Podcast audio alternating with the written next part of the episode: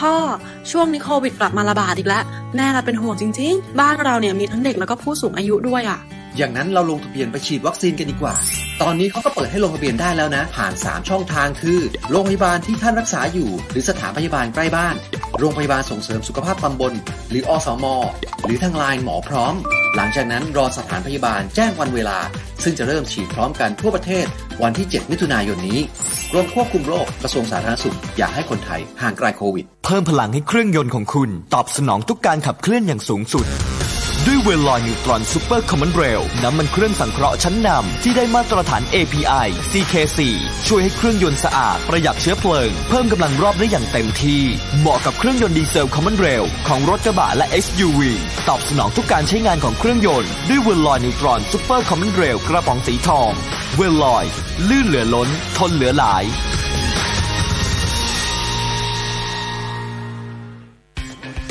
สมาร์ทไลฟ์สมาร์ทไอเดียคิดอย่างเท่เปย์อย่างฉลาดที่มิติข่าว 90.5 ทุกวันอังคารบ่ายโมงตรงพบกับบัณฑิตดาวบุตรคุยเรื่องวิทยาศาสตร์การกีฬานวัตกรรมใหม่ล่าสุดในวงการให้คุณได้รู้ก่อนใครล้ำก่อนใครพบกับอัปเดตข่าวกีฬาไทยและเทศเพื่อไม่ให้พลาดแมตช์สำคัญที่น่าติดตามสถานีวิทยุกรมการพลังงานทหารพลังงานทหารพลังการทัพไทย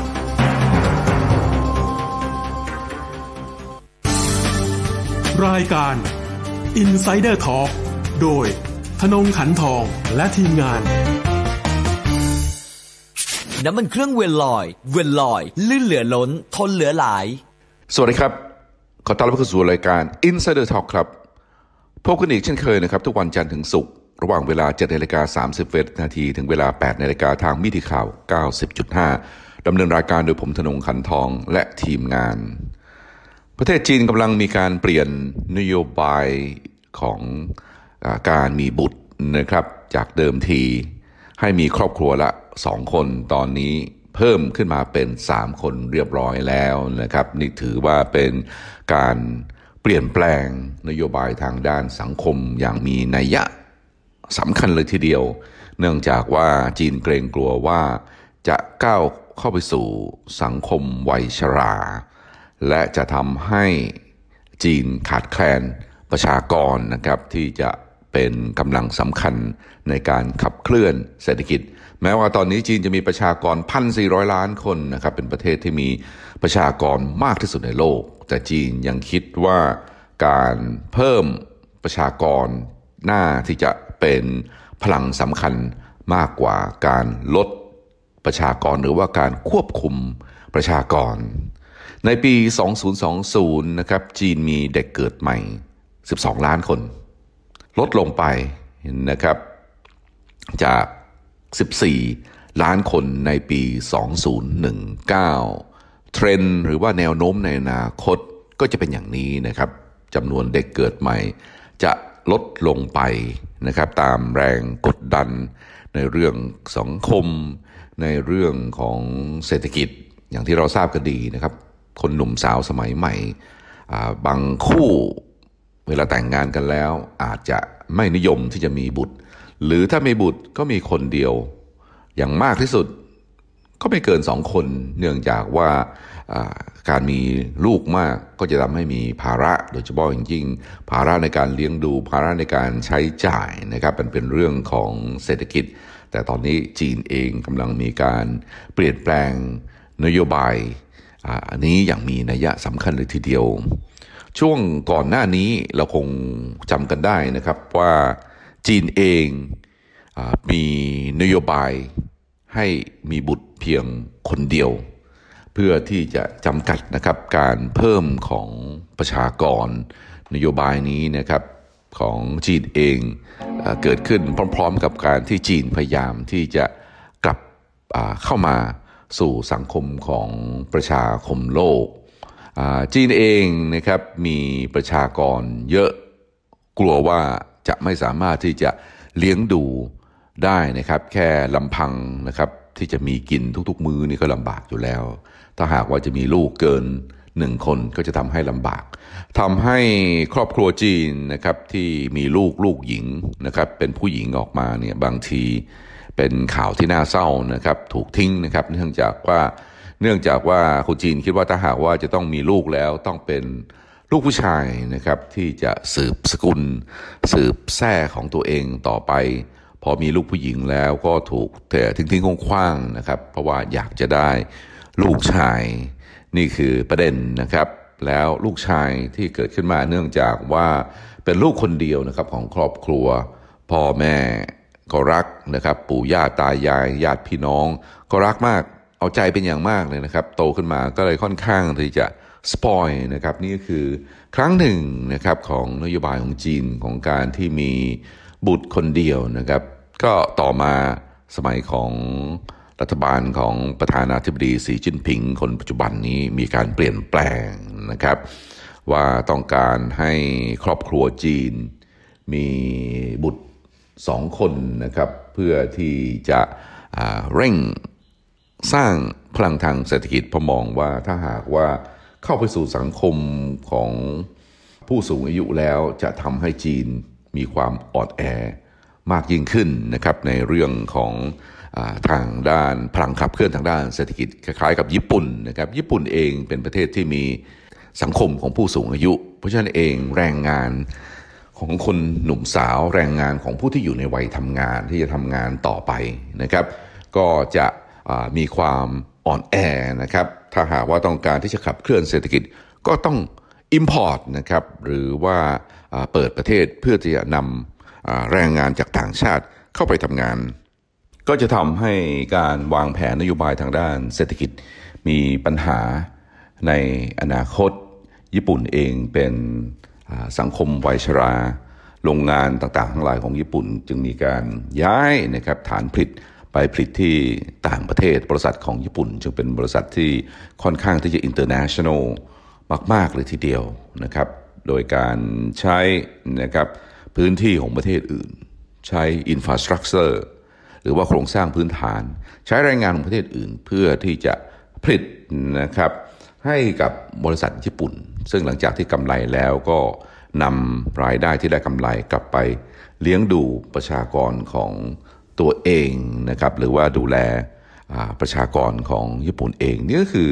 นโยบายที่ไม่เหมือนกันนะครับความจริงแล้วเรื่องของการควบคุมประชากรเป็นเทรนด์ที่เกิดขึ้นในทศวรรษที่1970กว่านะครับทางสหรัฐอเมริกาเองสมัยของประธานาธิบดีริชาร์ดนิกสันนะครับสมัยนั้นนายเฮนรี่คิสซินเจอร์เป็นผอ.นะครับผู้อำนวยการของ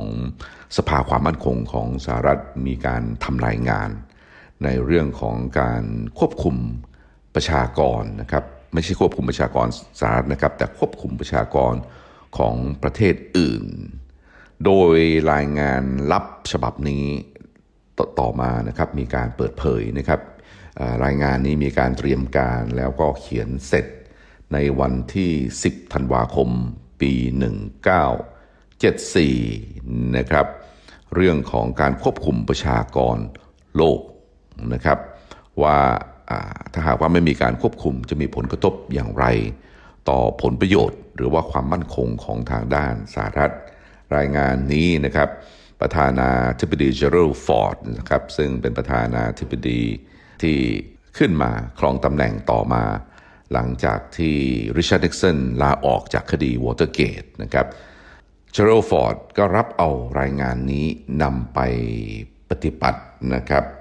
เนื้อหาของรายงานนี้ระบุว่า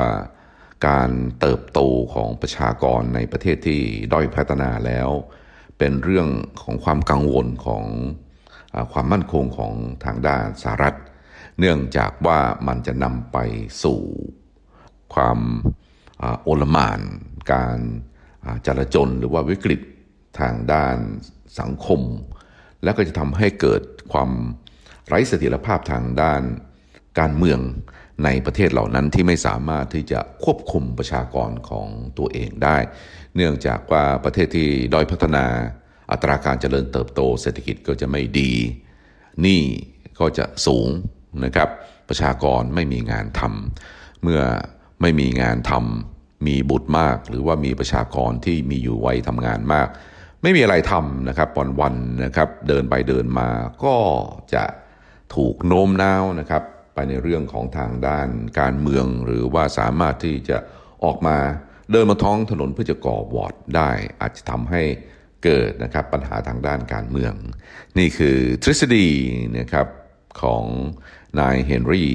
คิสซินเจอร์ซึ่งถือว่าเป็นเจ้าพ่อนะครับทางด้าน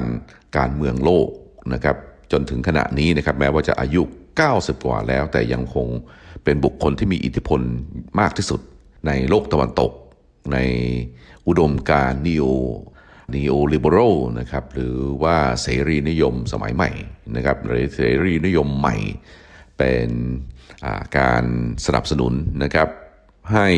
โลกเราอยู่ภายใต้กรอบของประชาธิปไตย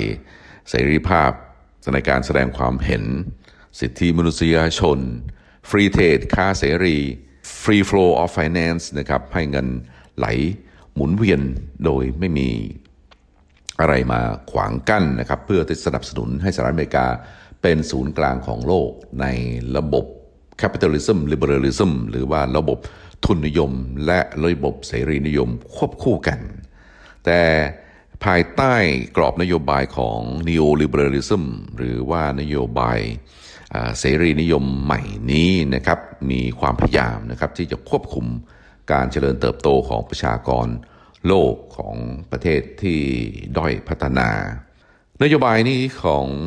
เฮนรี่ คิสซินเจอร์นะครับได้มีการนำมาใช้นะครับโดยมีการยกหรือว่าอ้างชื่อ17ประเทศที่มีประชากรเยอะนะครับแล้วก็มีแนวโน้มว่าจะมีปัญหาทางด้านสังคมรวมทั้งทางด้านการเมืองถ้าหากว่าไม่ถูกควบคุมนะครับและก็เศรษฐกิจของ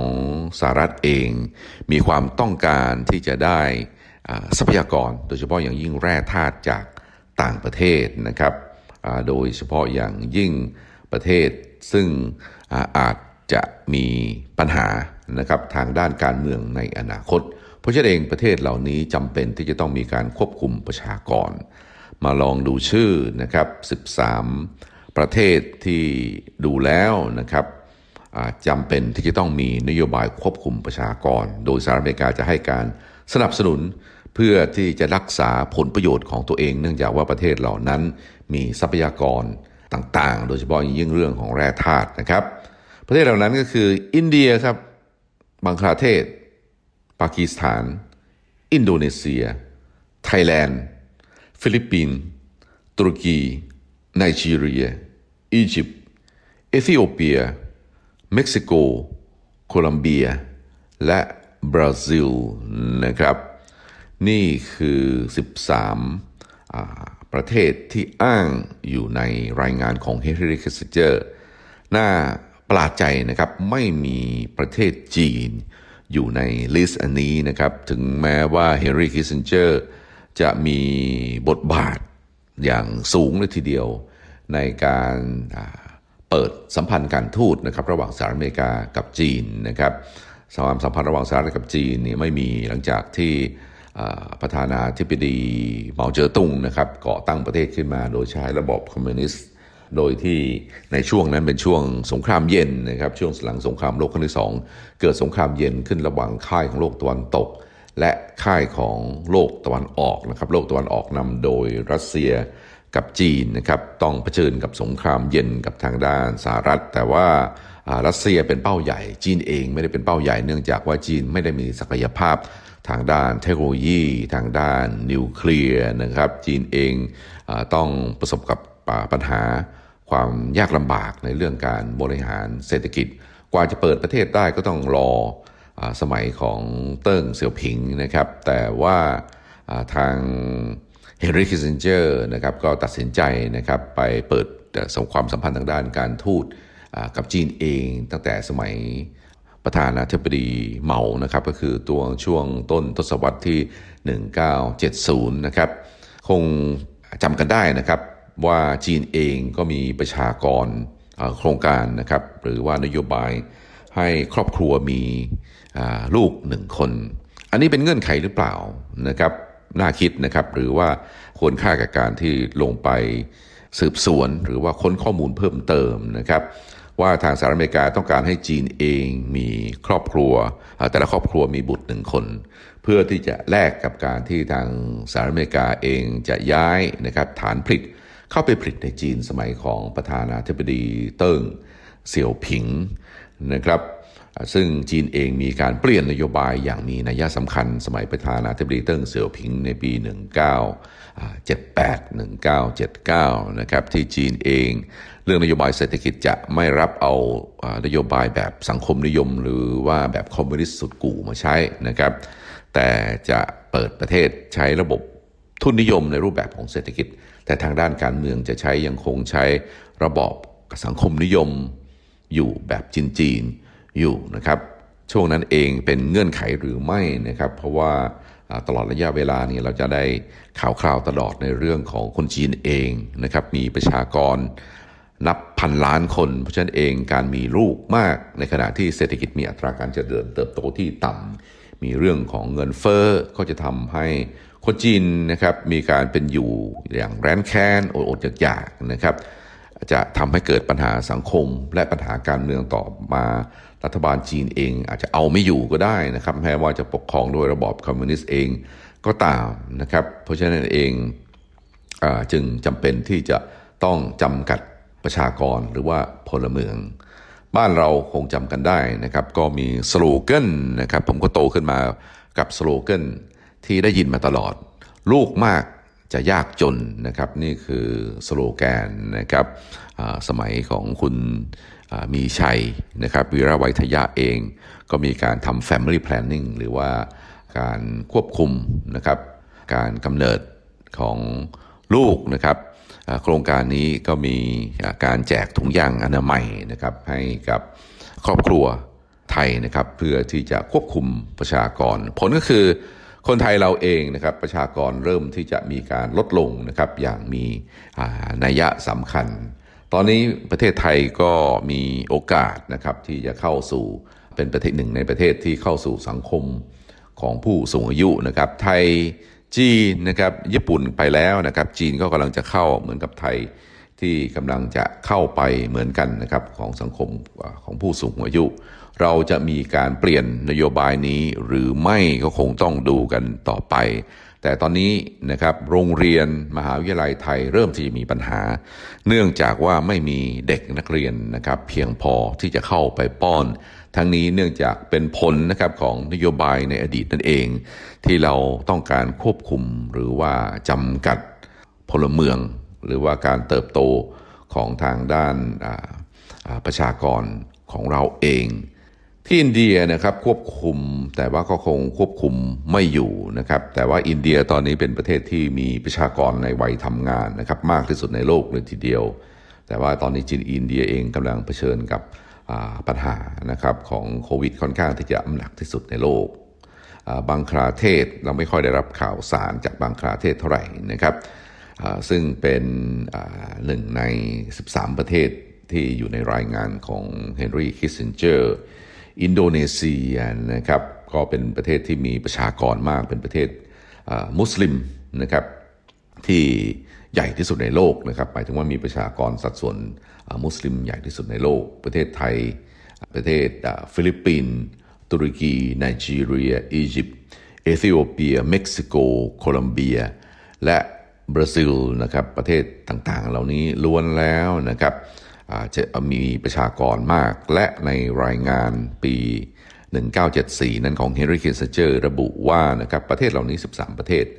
รวมกันแล้วนะครับจะทำให้ประชากรโลกเพิ่มขึ้นนะครับ 47% ด้วยกันนะครับตอนนั้นเองทางสหรัฐเองก็มีแนวความคิดนะครับที่จะให้อาหารนะครับให้กับอาหารส่งข้าวไปช่วยหรือว่าส่งอาหารไปช่วยให้กับประเทศที่มีมาตรการควบคุมประชากรไปในทิศทางที่สามารถที่จะดูแลได้เพราะฉะนั้นเองนโยบายของเราเองในการควบคุมประชากร ล้วนถ้าหากว่าดูกันสืบกันจริงๆนะครับรวมทั้งนโยบาย One Child Policy นโยบายมีบุตรคนเดียวของจีนนะครับถ้าดูย้อนกลับไปแล้วน่าที่จะย้อนกลับไปถึงรายงานฉบับนี้นะครับของทางด้านสหรัฐอเมริกาซึ่งเรียกเต็มๆนะครับว่า National Security Study Memorandum 200นะครับซึ่งเป็นรายงานลับพิเศษเลยทีเดียวจะเห็นได้ว่าสหรัฐอเมริกามีการดำเนินนโยบายการต่างประเทศที่ค่อนข้างในเชิงรุกมากๆเลยทีเดียวไม่ว่าจะเป็นเรื่องการเมืองเรื่องเศรษฐกิจนะครับแม้แต่เรื่องสังคมนะครับซึ่งเกี่ยวกับเรื่องของประชากรก็มีนโยบายอย่างนี้นะครับก็มีการให้เงินก็มีการส่งคนของตัวเองหรือว่ามีการให้ทุนนะครับให้มีการศึกษาเพื่อจะโน้มน้าวมีแคมเปญออกมาให้ประเทศต่างๆเหล่านี้ควบคุมประชากรของตัวเองในระดับที่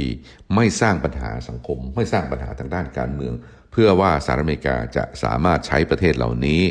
นะครับเป็นฐานนะครับสำหรับการส่งทรัพยากรธรรมชาติให้กับสหรัฐอเมริกานะครับประเทศไทยก็เป็นประเทศที่มีทรัพยากรธรรมชาติมากนะครับเป็นที่ต้องการของบริษัทต่างประเทศอันนี้เราจะเห็นได้ว่าบริษัทต่างประเทศถึงมาลงทุนนะครับตั้งโรงงานตั้งฐานผลิตในประเทศไทยส่วนเราเองจะมีนโยบายเกี่ยวกับเรื่องการมีบุตรอย่างไรในอนาคตก็ยังไม่ค่อย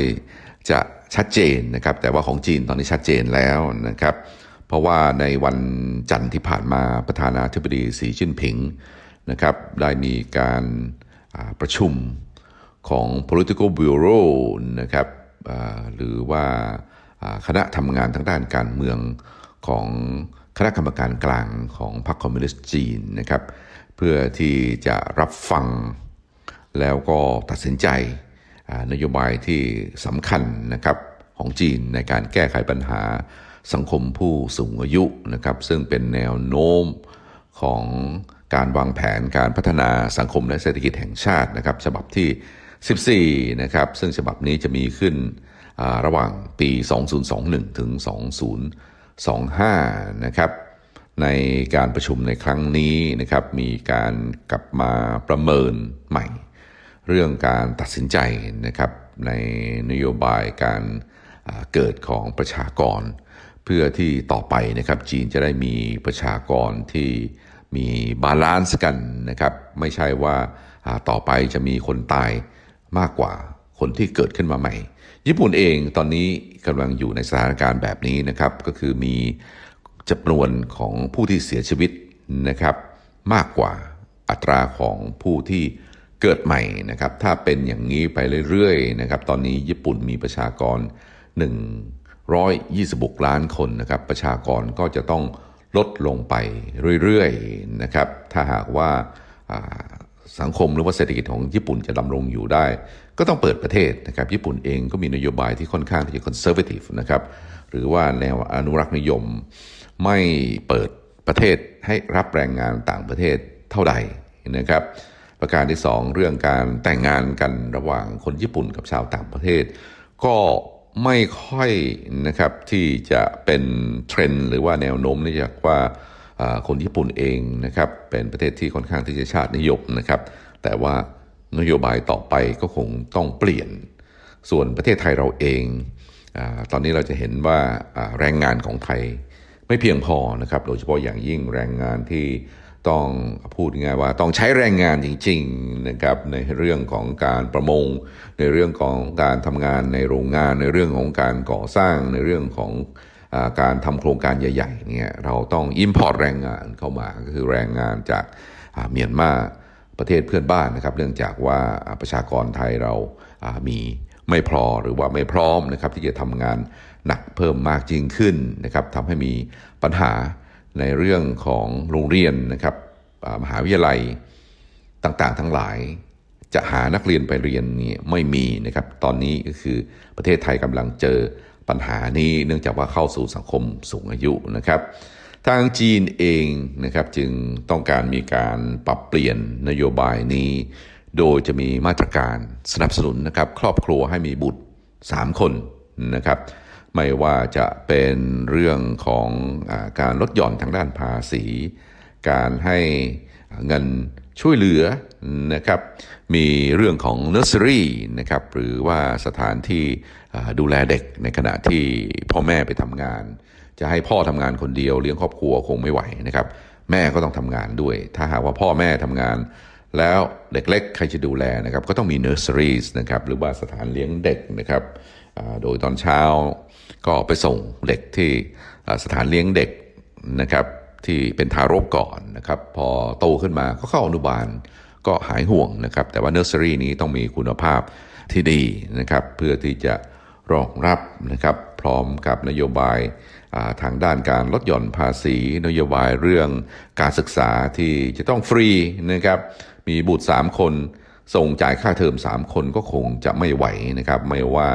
นี่หมายถึงว่าเฉลี่ยนะครับคนจีนโดยทั่วไปนะครับนี่คือนโยบายที่กำลังมีการเปลี่ยนแปลงอย่างมีนัยสำคัญของจีนที่มองตัวเองว่ากำลังก้าวขึ้นมาเป็นประเทศมหาอำนาจของโลกเบอร์หนึ่งของโลกเลยทีเดียวเนื่องจากว่าเศรษฐกิจของจีนจะมีขนาดใหญ่กว่าเศรษฐกิจของสหรัฐในปี 2028 นี้นะครับจีนเองมีโครงการเส้นทางสายไหมใหม่นะครับที่จะผนวกเอาเอเชียยุโรปแอฟริกาเข้าด้วยกันนะครับคนจีนเองต่อไปไม่จำเป็นต้องหางานทำในประเทศจีนแต่ว่าถ้าหากว่าโลกเรามีเรื่องของโลกาภิวัตน์ดำเนินกันไปอย่างต่อเนื่องคนจีนเองก็สามารถที่ทำงานต่างประเทศได้เพราะฉะนั้นเองจีนณชั่วโมงนี้ไม่ได้กลัวนะครับเรื่องของการที่มีประชากรมากนะครับจีนมีประชากร 1,400 ล้านคนณเวลานี้ถ้าจะเพิ่มขึ้นจีนไม่กลัวนะครับคิดว่าบริหารเศรษฐกิจไหวเอาอยู่มาแตกต่างจากหลายๆประเทศนะครับที่อัตราการเจริญเติบโตเศรษฐกิจไม่ดีนะครับไม่ได้สนับสนุนให้ครอบครัวมีประชากรมากเพราะกลัวว่าจะเป็นปัญหาต่องบประมาณของทางด้านรัฐบาลในเรื่องการใช้จ่ายในเรื่องโครงสร้างพื้นฐานในเรื่องเฮลท์แคร์ในเรื่องประกันสุขภาพนะครับในเรื่องของเงินช่วยเหลือทางด้านสังคมต่างๆทั้งหลายแต่จีนกำลังรีเวิร์สนะครับหรือว่าปรับเปลี่ยนนโยบายนี้อย่างมีนัยสำคัญเลยทีเดียวสำหรับวันนี้รายการ Insider Talk เวลาหมดลงพอดีนะครับติดตามรายการนี้ได้ทุกวันจันทร์ถึงศุกร์เวลาเดียวกันนี้ทางมิติข่าว 90.5 สำหรับวันนี้ขอลาไปก่อนสวัสดีครับ